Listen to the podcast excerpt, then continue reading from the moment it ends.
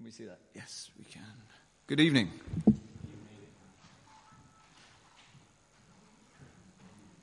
So, uh, we are going to look at the chapter that we read, or the part of the chapter that we read. And uh, we're talking about how Jesus and his disciples came down from the mountain, but tonight we have a plan. And the plan is that we have uh, an introduction and we will walk through the text. And we're going to take a little detour away from the text and just look at the symptoms that this boy is showing because that's a very, very relevant thing that we need to look at and that we need to understand. And then we'll try and make some conclusions from the text. So, the introduction. So we were last looking at this chapter two weeks ago, and we found that the chapter opens with Jesus and his disciples, Peter, James, and John, up a very high mountain. There, Jesus was transfigured, and his disciples were gifted with a view of Jesus in his glory. Another way to say this would be that he was transformed. And he was transformed from his human body to uh, a form very similar, but one in which there were uh, visible elements of his supernatural being as the Son of God. So the text says in verse 2 of chapter 17 His face shone like the sun, and his clothes became as white as the light. I hope I've captured something of that in that illustration there. So Jesus, in his glory at this moment, he was talking to Moses and Elijah, both of which had uh, long since gone to heaven uh, before Jesus was, was in the body on earth.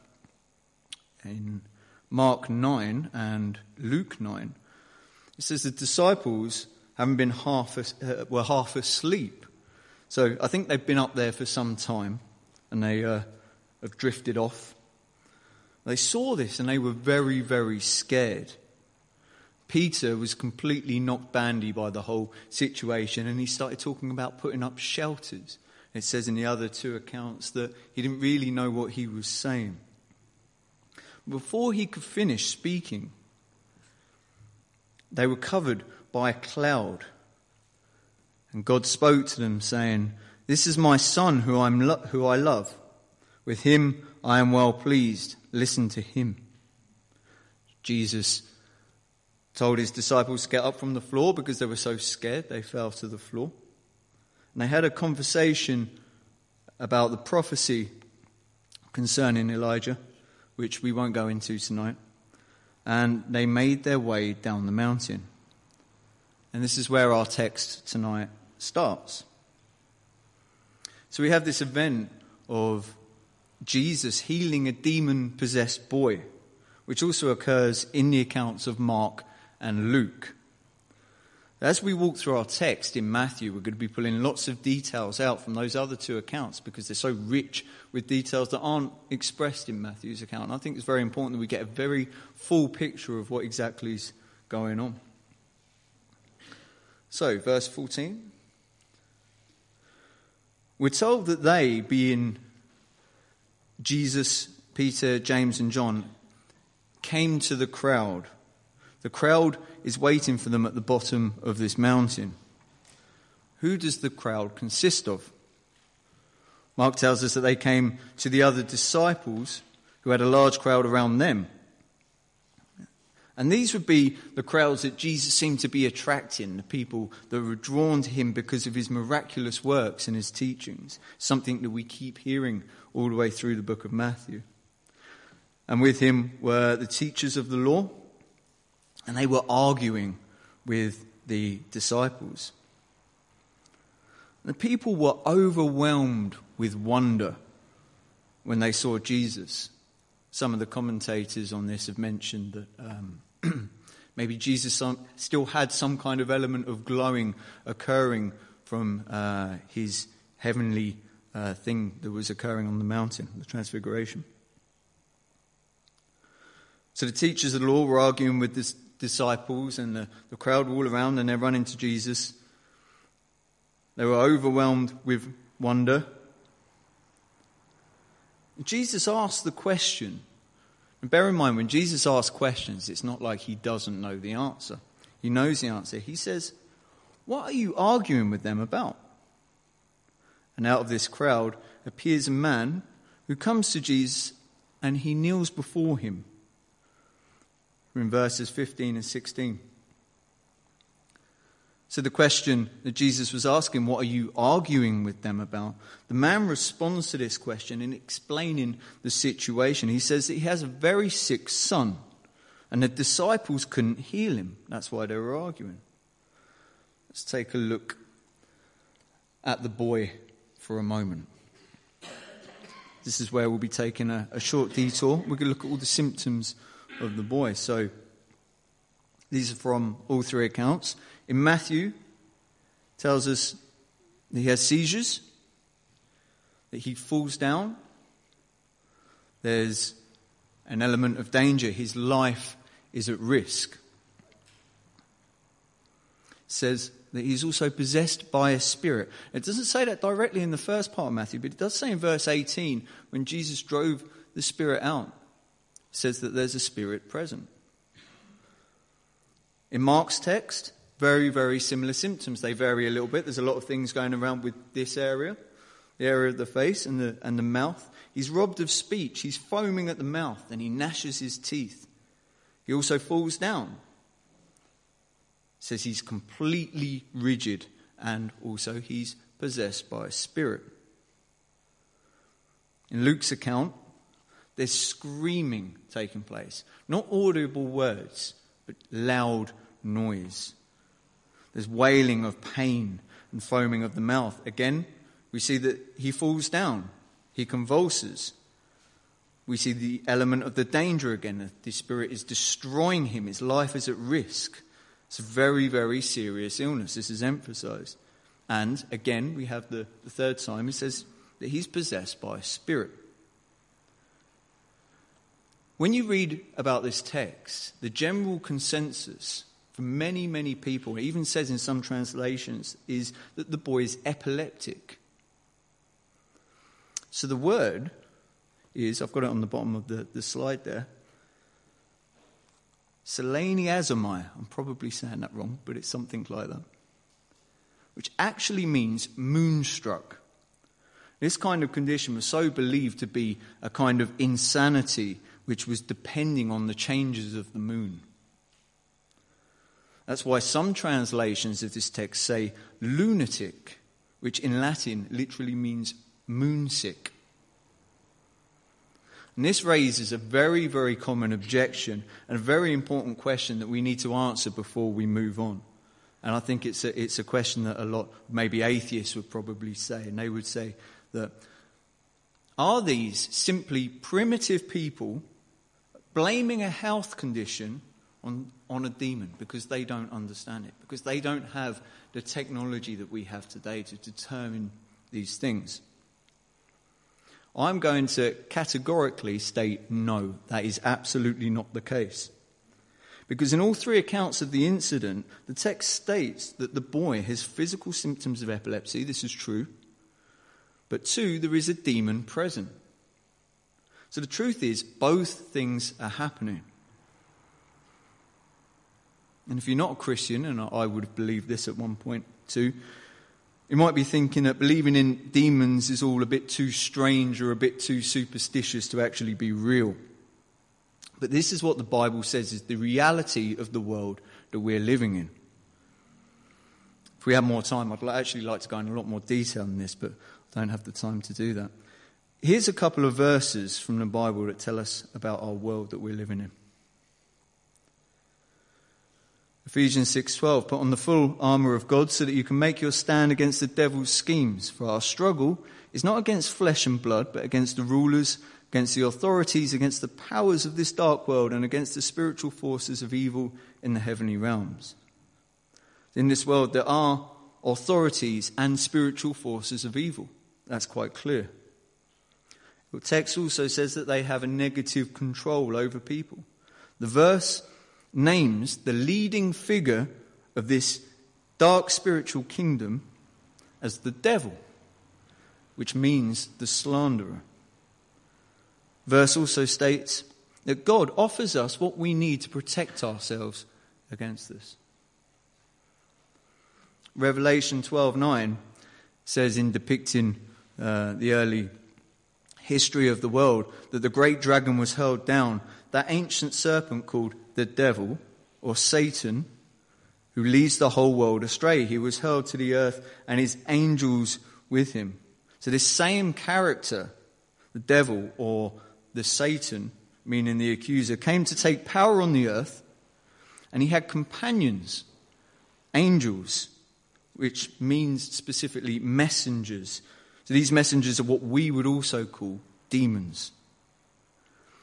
And whether you like it, whether you don't like it, this is the reality of the world that we're living in. There are demons present, there are demons in this world. There are spiritual forces of evil at work in everyday life.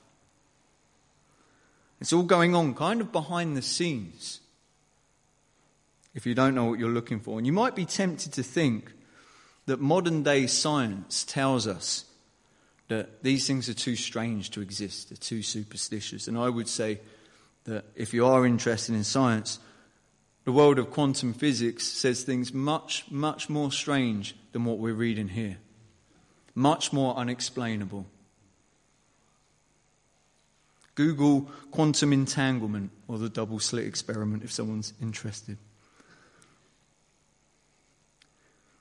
So, with this context of the spiritual dark forces at work and with the symptoms of the boy, we'll go back to our text where verses 15 and 16 we have the boy, he's very sick, and he's under the influence of this demon.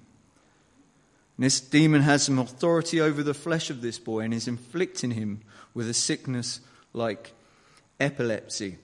And the father of the boy, kneeling before Jesus, says the following He says, Lord, that is, Master or teacher in the other accounts, acknowledges, in, acknowledges him as a figure of authority. Have mercy on my son.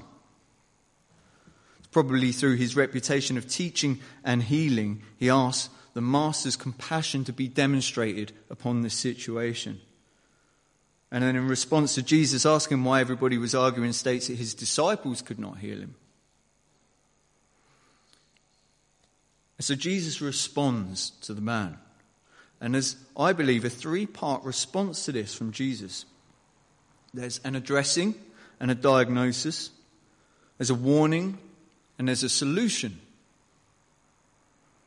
So we'll go through each of those three things the addressing and the diagnosis. He, he says, Oh, which is an exclamation, unbelieving, also faithless, or non believer, and perverted, meaning corrupted or opposing generation. So, straight away, he's addressing the root cause of the problem. And he assigns this cause to the people before him.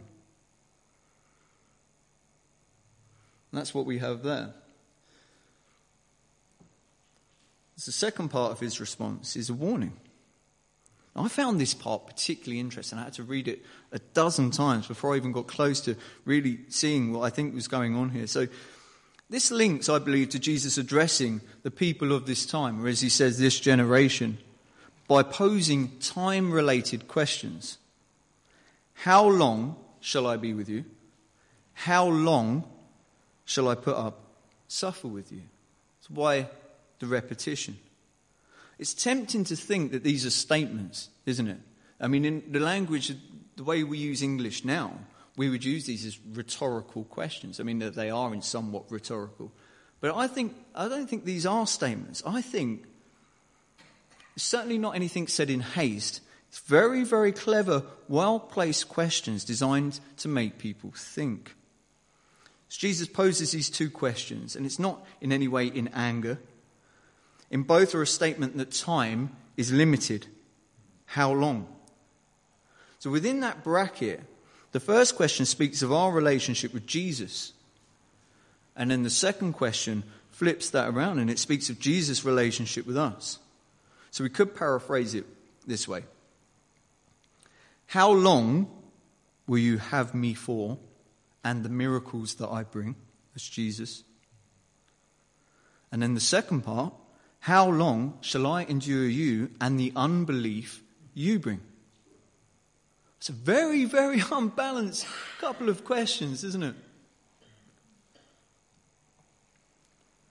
Do we see the relational difference here?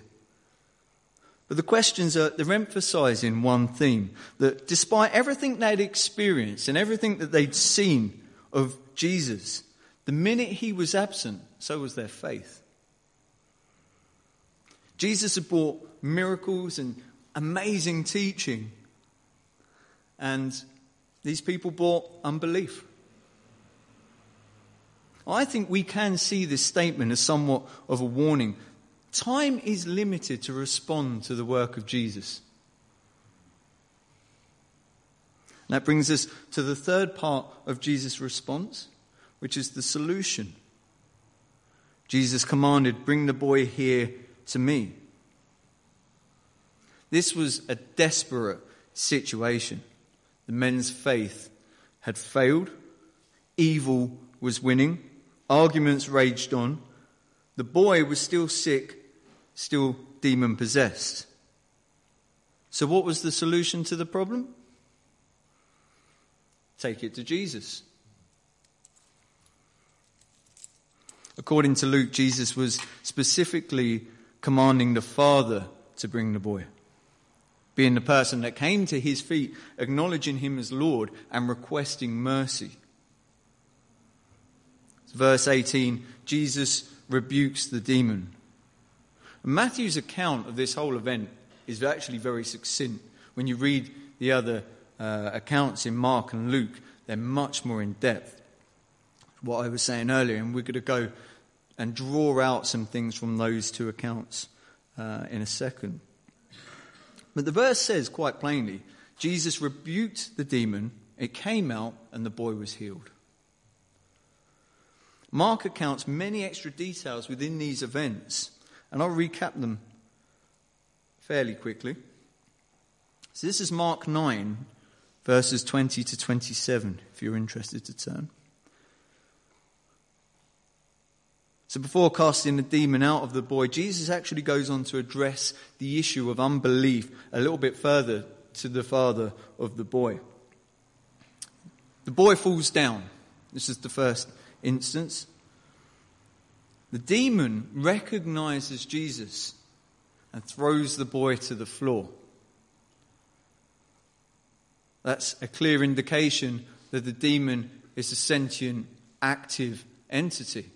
The demon recognized Jesus. He understood who Jesus was and was probably in fear for being cast out and threw the boy to the floor.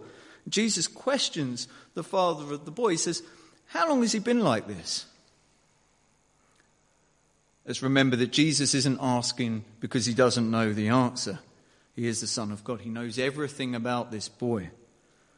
So, what Jesus is doing is drawing out the faith of the father in this really, really intense situation. So, the boy's rolling around on the floor, and the father's probably panicking. And Jesus says, How long has he been like this? Fairly calmly. The emphasis is that the sickness has been going on for a long time. Jesus is inviting the Father to remember the magnitude of the problem before he demonstrates his authority over the demon. The man answers Jesus and he shows unbelief.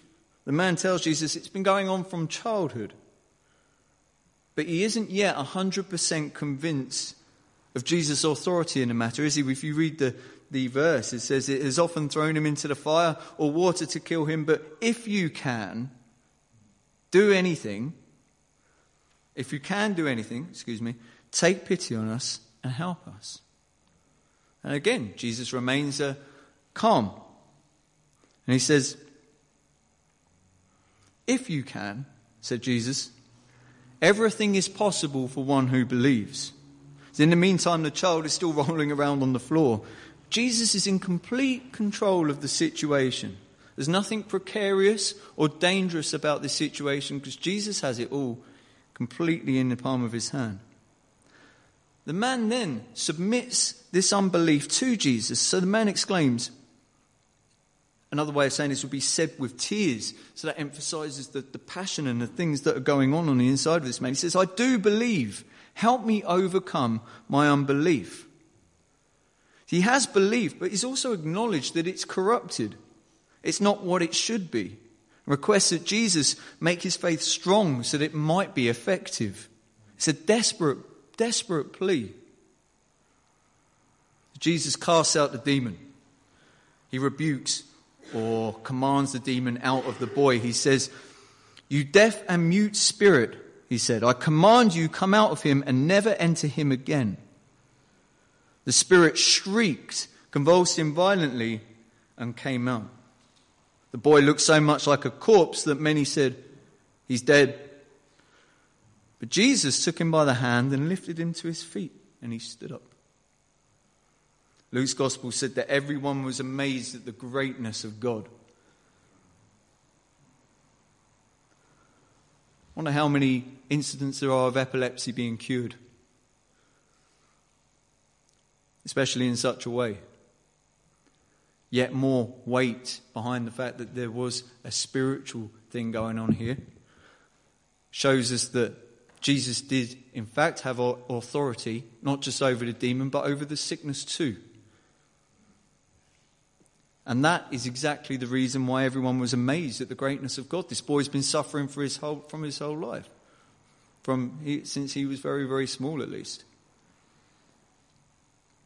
So at this point, we're building up quite a picture of the problem that's going on amongst these people, aren't we? The problem was clearly this prevailing unbelief. So we go back to Matthew, we're in verses 19 to 20.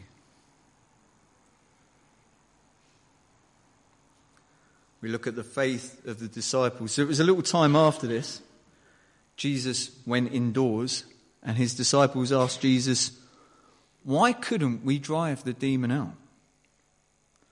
We have this wonderfully patient response from Jesus. And I say that because after everything we've heard about unbelief and everything he said about unbelief, they're saying, Why?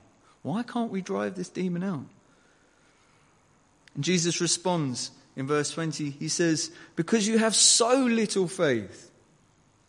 Jesus goes on to paint a famous and quite a wonderful picture of what can be achieved even with just a little faith. He says, If you have faith as small as a mustard seed, you can say to this mountain, Move from here to there, and it will move. Nothing will be impossible for you. So, when we put this in context with everything that we've just learned, I think what Jesus is saying here to his disciples is that on Jesus' return from the mountain, the level of their faith was so small, it was almost indistinguishable from the crowd and from the Pharisees. Though it wasn't completely gone because the disciples had attempted to drive out the demon. But in Jesus' absence, the faith didn't even measure up to the size of a mustard seed. There's also a second part to this answer. In some translations, verse 21 is present and it repeats the words in Mark 9:29 which say that this kind talking about the demon can only come out by prayer. Some say prayer and fasting. So the text is suggesting that they weren't praying. And if that's the case, they were likely putting their faith in their own power. It stands to reason if that's what was happening, that's why they failed, wasn't it? Their work was fruitless. They were counting on themselves and not Jesus. Verse 22 and 23. Jesus and the disciples come together in Galilee. So it's not known exactly where the events at this mountain took place. Smart people have determined that it's, there's two possible locations, and they're both around somewhere between 15 and 20 miles from the Sea of Galilee, uh, somewhere up north and somewhere west. Yep, west. But whichever, whichever mountain it was, we're looking at probably about a day's travel to where they're heading to, because they're going to Capernaum, Capernaum, as we see in the next verses. So on this journey, they come together.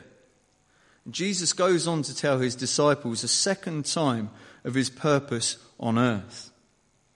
which is that he will be delivered to men, that he will be killed, and he will be raised to life on the third day.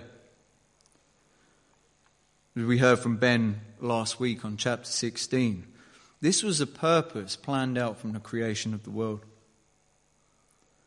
The disciples had now come to accept that this was the truth, and they were feeling grieved over the fact that Jesus must die. If we remember, particularly Peter, Peter rebuked Jesus before, didn't he? In Mark and Luke's account, the text tells us that they did not know what Jesus meant, which I don't think is referring to so much the fact that Jesus would be killed or delivered into the hands of men. I think they clearly understood that because they were grieved. I don't think they understood that Jesus would be raised to life three days later. They couldn't quite grasp this. They hadn't yet understood the full purpose of Jesus' mission. So, this little part of the text is a snapshot of a conversation they had as they traveled. Jesus is reminding the disciples and teaching the disciples exactly who he is. He continues to do this.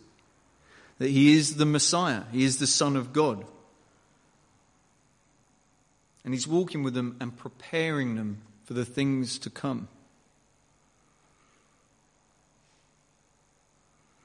So we get to the verses about the temple tax. This is verses 24 to 27. So they all arrive in Capernaum. Collectors, or a collector, comes to Peter and asks if Jesus pays the temple tax. So, this would have been a tax requested by the Pharisees from the Jewish people for things relating to the temple, so upkeep, resources, things like this. It wasn't unlawful to not pay the tax. It wasn't a government tax. This wasn't a Roman thing. This was a, a Pharisees thing. But I think it would be fair to say that if you didn't pay it, if you were a Jew and you didn't pay it, there'd be a substantial level of accusation present. A lot of pointing fingers, something akin to, you don't pay the tax, therefore you are displeasing to God, not holy, false believer, these kind of things. So when the collector of the tax challenged Peter, I think we can read the tone of this as maybe slightly sly or accusational. Because they knew who Jesus was. So Peter's response to the collector was very cautious response. He says, Yes, he does. Because it's probable that he wanted to avoid some confrontation. Remember that before this, there had been that weighty conversation about Jesus being delivered into the hands of men and killed. So his response was a very measured and very cautious response. So Peter returns to the house, and Jesus, knowing everything that happened, again, we have this, this format of Jesus asking a question. Jesus speaks first, and he asks Peter, also called Simon, from whom do the kings of the earth collect duty and taxes? From their own children or from others? What Jesus is drawing out from Peter here is on the earth, children of the ruler would be exempt from paying the taxes. So, what he's doing, he's making a parallel with himself as the Son of the Most High. He's saying, I am the Son of the Most High God. He would be exempt. Quite rightly, he should be exempt. And yet, even in this position of Jesus being the Most High, we see that he is prepared in an act of grace to pay the tax. And this is for some very specific purposes it's actually mentioned. It says, not causing offense or causing to trip, causing to stumble. This is about how it affects other people. This is a call from Jesus to be setting an example of some kind. He's teaching Peter that we don't have to be so combative over little things as long as it doesn't go against the Word of God. What we see here is an act of charity. So, the act of charity is a very, very powerful thing, isn't it? That can have very powerful effects on people. I got this jumper, by the way, in a charity shop the other day. I call it my old man jumper. um, four pounds. Absolute bargain. It's Marks and Spencer's jumper. It's very good quality. I'm finding it a bit warm up here, though, to be, be honest. Should have worn a shirt. Charity is a powerful thing. Even someone's charity affected me in a powerful way, and this is just a jumper. Nice jumper. So, was the paying of the tax an absolute necessity? As Jesus and Peter have this conversation, Peter could be saying, Well, we don't, I don't have to pay that. Why should I have to pay that? No, Jesus is saying, An act of charity can do powerful things. So, especially not necessity, not a necessity for Jesus to be paying, but in the submission of the paying of the tax, there's this key element of keeping peace and showing kindness. And that is something of a necessity, isn't it, in our everyday lives? Jesus makes a provision for this and quite wonderfully sends Peter out to retrieve a coin that, in a way, would have put his faith to the test. After everything that we've just read, about unbelief, about everything that the disciples have been challenged, although Peter was one of the disciples that went up with Jesus on the mountain. We, we have uh, a stage set for Peter to go out and retrieve a coin in the most miraculous way that you could think of. This also demonstrates the very things that Jesus has been teaching that he is the Son of God, he is omnipotent. He knows everything. He knows where that fish is, what's in its mouth, where, where the coins come from. We're not told of the outcome of this, but I think we can safely assume that this was achieved quite, uh, quite readily and quite easily. So let's make some conclusions. So, my first conclusion to uh, this text would be to my Christian brothers and sisters. We walk by faith, not by sight. That's 2 Corinthians 5 7. There came a time for these disciples where Jesus ascended. He went up. He climbed the mountain and he engaged with the heavenly kingdom. In the meantime, they were below and awaiting his return. And when we look at the imagery of what we've seen tonight from the transfiguration, from the heavenly things, and from the dark, dark things that are going on below, that's, a, that's quite a contrast, isn't it? And there came a time where Jesus wasn't present. In the meantime, they were below, and they ran into trouble in the form of some very serious spiritual opposition. And they failed. And I want to point out look at where this failure led. It made them fruitless in their work. It led to a real outward problem with people. When Jesus came back down the mountain, his first question is, Why are you all arguing?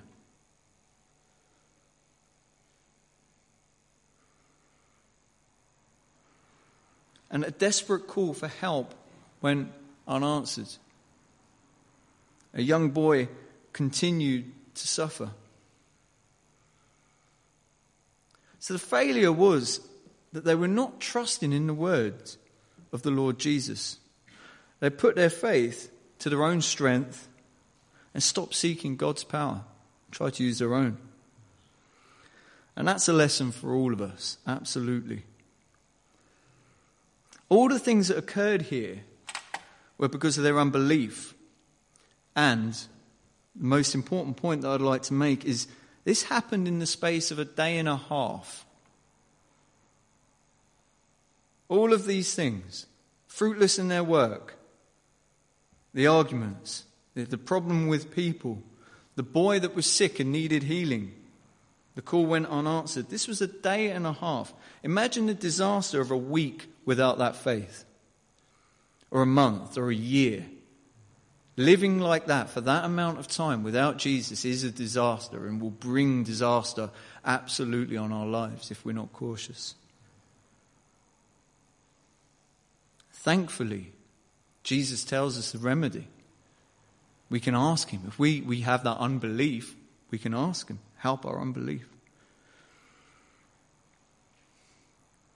And it doesn't bear thinking about a life lived without, without a real faith. But what does bear thinking about are the things that God can achieve. Jesus here is saying everything is possible with God. God does answer prayer, and God does do amazing things. And Jesus proved that.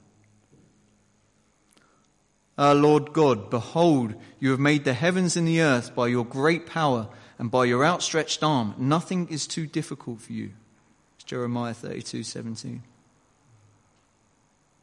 Everything is possible with God, with faith and prayer. It's worth mentioning here that that doesn't mean that we're going to get everything that we pray for. God isn't going to answer every prayer the way that we want it to be answered. I'm not going to go home tonight and find a swimming pool full of cookies in my front garden.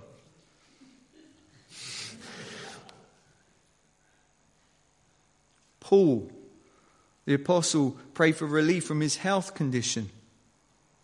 His faith, his faith, I would say, was sufficient.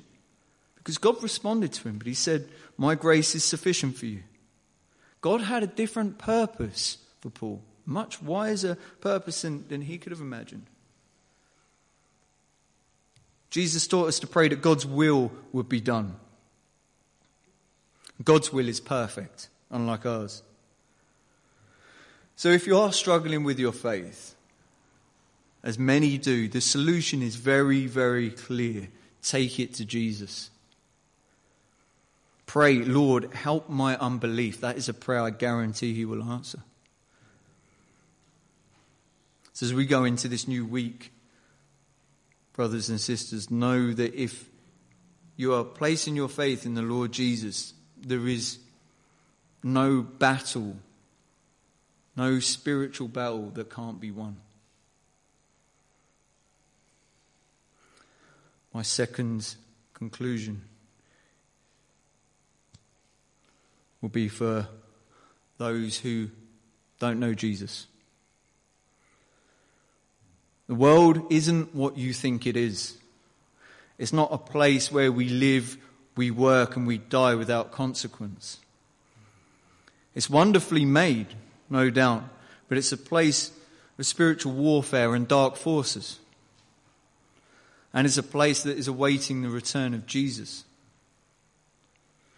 Hopefully, something of this text, if you don't know Jesus, will speak to you and show you how wonderful it is to be part of his kingdom, to be on his side. And I say that because there will come a time Jesus will return, and he'll return as judge, and he won't be dealing with just one demon, but all of the earth including Satan and all his messengers and people. Because that's the power that Jesus has. There's a verse from Matthew 25, it's 31 to 32. It tells us Jesus' future return. When the Son of Man comes in his glory, and all the angels with him, he will sit on his glorious throne. All the nations will be gathered before him, and he will separate the people one from another as, she- as a shepherd separates the sheep from the goats. So, again, if you don't know Jesus, you have two options when this occurs. You can be with him and you, go, you can go to a place that's more wonderful than you could ever possibly imagine. Or you can join those dark forces for eternity in a place that's much darker and much more miserable than you could ever imagine. The Bible says that you are uniquely, fearfully, and wonderfully made. God does love people specifically you. He knows you and everything about you, as Jesus knows the boy. And he gave his one and only Son that whoever believes in him shall not perish but have that eternal life in Jesus. And all you have to do is place your faith in Him. That's it. Amen.